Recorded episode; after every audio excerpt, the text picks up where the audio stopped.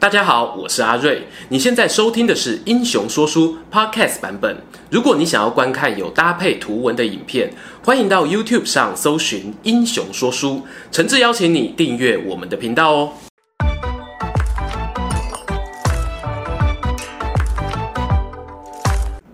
Hello，英雄说书的观众朋友，你们好，我是说书人阿瑞，替大家带来精彩的英雄故事。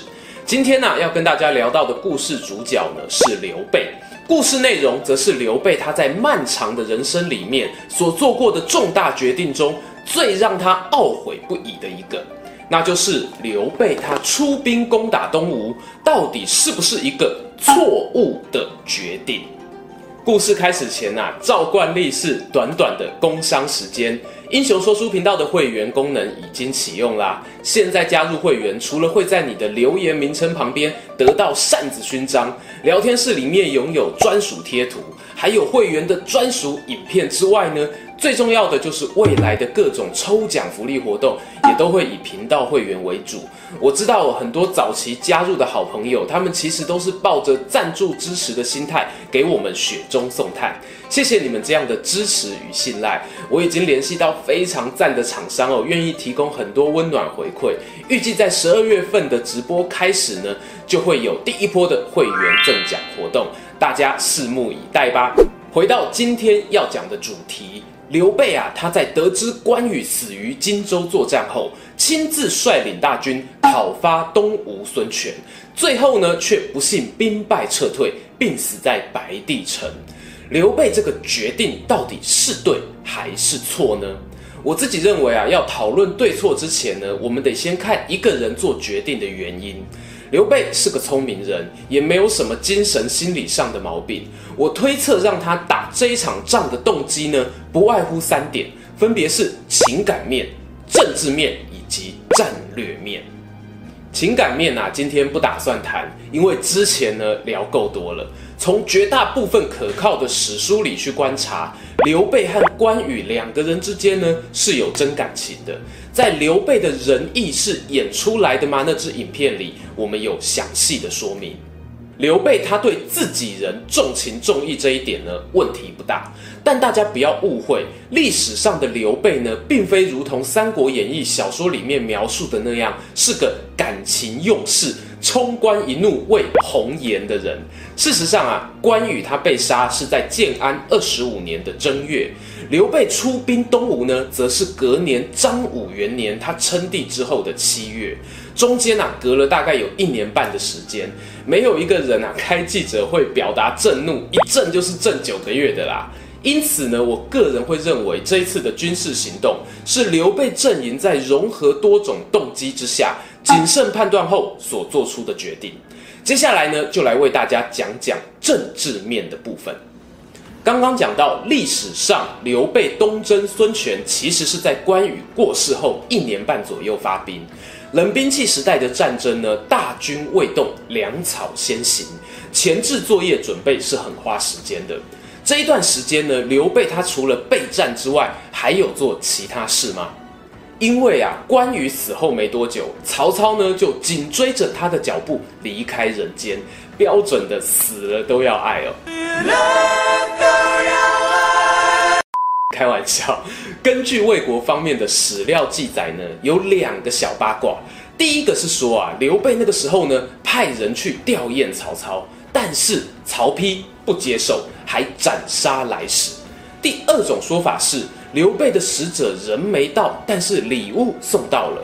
最后啊，还跟汉献帝讨来了汉中王的头衔。以上说法呢，其实漏洞很多。最直觉的破绽就是刘备他自称汉中王的时候，其实曹操还活着。因此呢，上面两个八卦呢，《三国志》作者陈寿最后都没有采用。然而啊，我们如果扣掉这些马路消息，其实蜀汉当时内部的资讯就少之又少了。反而是东吴曹魏这边啊，在关羽死后一度有展开热情的交流。刚刚我们说啊，关羽死，关羽死，关羽死完，曹操死，然后呢，曹丕就接了魏王的位子。原本魏蜀吴三国争得火热的荆州，此时突然有了空档。曹仁的军队兵疲马困，决定暂时撤出。而孙权啊，眼看机不可失，就派人进驻襄阳。曹丕呢，他听说这个消息呀、整个火就起来了。我才刚接魏王哎，你这个江东孙权就偷偷摸摸想要捡我们城池，得罪林北是受该呢？这里呢，补充一下哦，其实孙权早在建安二十二年，也就是关羽死掉的前三年，就曾经派遣使者跟曹操示好，表示愿意称臣投降。因此形式上啦，曹魏跟东吴之间呢是有隶属关系的。当然啦，孙权自己本人怎么想呢？我们就不好说了。总之啊，曹丕那个时候一个不爽呢，就派军队去襄阳逛一逛。孙权也很识相哦，双手一举，哎呀，我以为这个襄阳城是大人您不要的，有话好好讲，我撤退就是了。因此这一场仗呢，打没多久就宣告结束。某种程度上啊，孙权呢在试探曹魏阵营的底线，而曹丕呢也用这一场战争呢，稍微建立起属于魏王的威信。诶，那刘备呢？前面提到，因为史料真的太少，只知道呢，接下来他就称帝了。其实呢，你隐约可以从刚刚曹丕的行为推测出这个时候刘备的想法。蜀汉这一边啊，刚面临荆州战线的挫败，还损失了上将关羽。刘备称帝之后啊，要如何让大家相信蜀汉这一间公司还是有前途的？各位股东不要跑啊！出门打一场漂亮的胜仗，这个任务非常的诱人。而同样持这个观点的还有一个人，那就是曹魏阵营里面的明军师刘烨。曹丕呢，他刚接班的时候，刘烨就曾经预言刘备势力必定要透过军事行动展现他的国力。好啦，如果说要打仗，那到底要找谁当靶子？北边的曹魏还是东边的孙吴？先讲结论，这两个选项呢，以战略面来说，选择打孙吴是完全合理的决定。接下来啊，分析给大家听。刚刚已经提过，刘备并非像是小说里形容的那样一时冲动而出兵。另外还有一个跟小说中比较不一样的地方是，刘备他这一次的作战计划，其实反对的大臣比我们想象中还要少。之所以会有很多人反对刘备出兵的这个印象，主要是来自于《三国志·法正传》里面说，刘备想要东征，可是群臣多见，很多人建议刘备不要啊。实际上到底有多少人呢？坦白讲，留下记录的大概就黄权、秦福以及赵云，而陈寿有记载的只有前面两个。赵云的部分呢，还是藏在《云别传》里头。大家熟悉的那一位智慧与全能的象征诸葛亮是没有明确表达反对的。反对方的主要理由有什么呢？有两个。第一个是在出兵的名分上，当时呢，刘备称帝是因为朝廷中传来汉献帝过世的消息，而曹魏紧接着呢，可能就要篡汉，因此讨伐国贼应该是第一优先。而反对方第二个理由是作战的容易程度。这边呢、我引用一下《云别传》里面的说法：子龙哥呢，他认为只要刘备出兵北上，关中一带不服曹操的军阀呢，必定会起兵响应。反观呢、如果跟东吴作战，一旦开打呢，则很难迅速结束。但事实上，真的有这么简单吗？其实曹魏在关中啊，也是深耕多年。认为当地的豪强看到刘备来了，一定会喜迎王师的说法，有一点太过想当然耳。我尝试揣摩一下哦，刘备那个时候的内心小剧场，他可能呢有三出剧本正在上演。第一出剧本呢是考量战线威胁。